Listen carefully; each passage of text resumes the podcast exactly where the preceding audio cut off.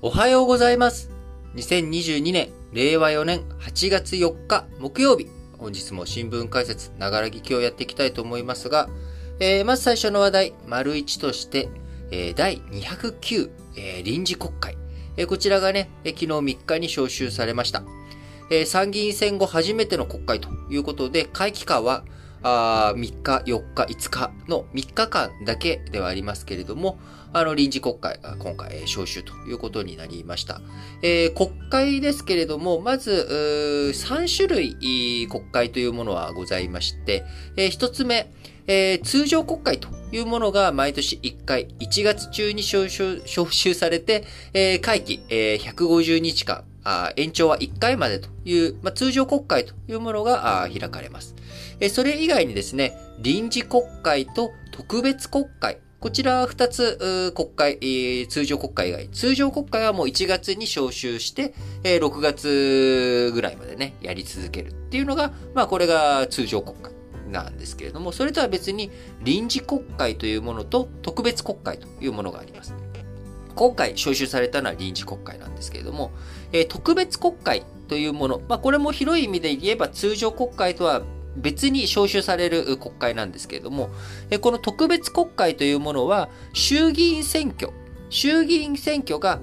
解散した後に、えー衆議院選挙を解散して、えーその後、えー衆議院選挙が終わった後に必ず召集しなければいけないものになっています。え目的は何かというとですね、えその後、総理大臣を選ぶ。えそのための特別国会ですね。衆議院選挙が解散、総選挙だっていうことになったわけですので、えそうなると、それは、まあ、あのこう内閣があ解散したということになるので、でその後、総理大臣選ばなきゃいけないということになるので、そのために、えー特別国会を招集するということになります。え参議院の場合はですね、まあ、あの、解散っていうものもないですし、えー参議院よりも衆議院の方が、あの、総理大臣のを選ぶという意味では、衆議院の方が優越権を持っていますんで、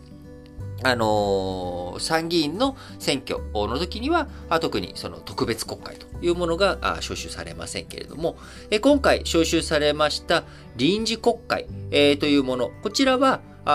任期満了による衆議院選挙、えーまた、参議院議員の通常選挙、この後に開かれるもの。これはね、特別国会ではなくて、臨時国会というものになります。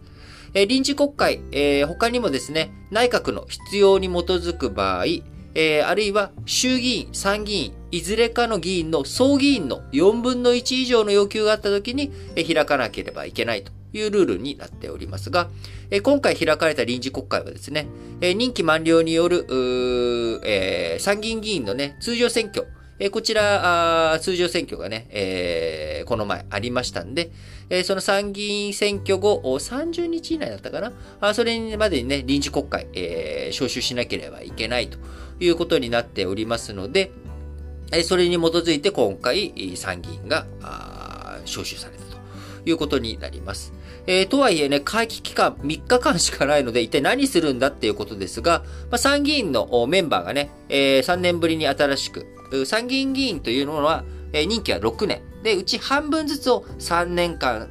3年ごとに、え選挙をやって、え交代していくっていう、まあ、こういったルールに参議院になっているんですけれども、えこの、これからあ、この前の選挙が終わってね、向こう3年間参議院は選挙がないということになるので、新しく、参議院議長を選んだりとか、副議長を選んだり、えーまあ、こういったあ参議院の体制を整えていくというための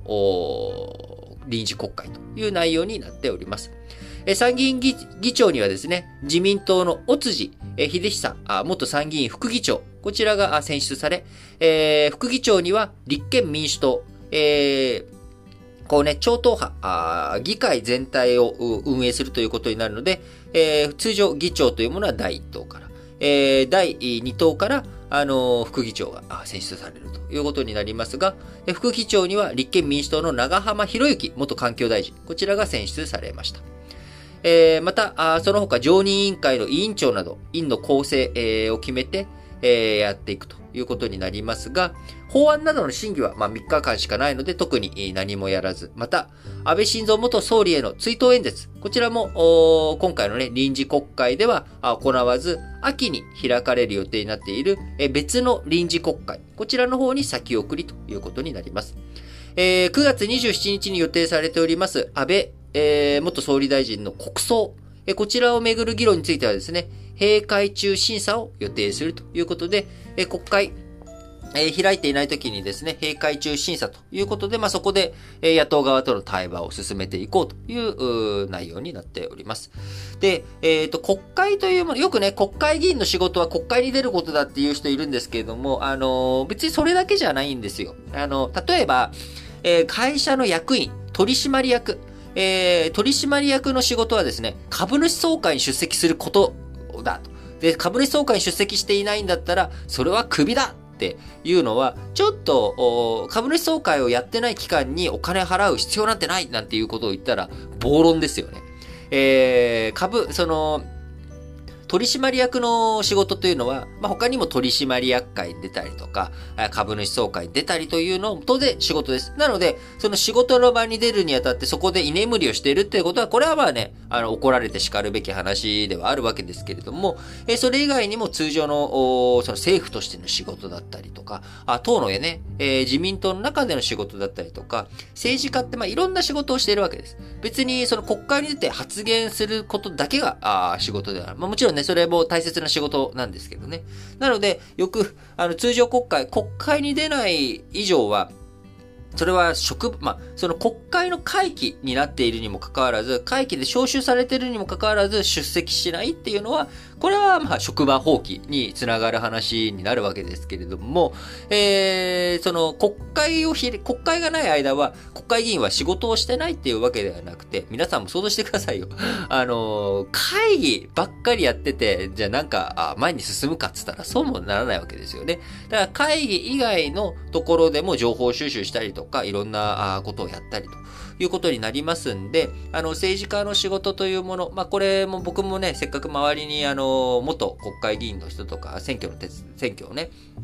あのいろいろと目の当たりにして、えー、いろいろと勉強したこともありますし、えー、知り合いに、え、国会議員の人もいたりとかもしますんで、まあ、しっかりとね、国会議員というものがどういうものなのかということについてもね、しっかりとお伝えしていけたらなと思っております。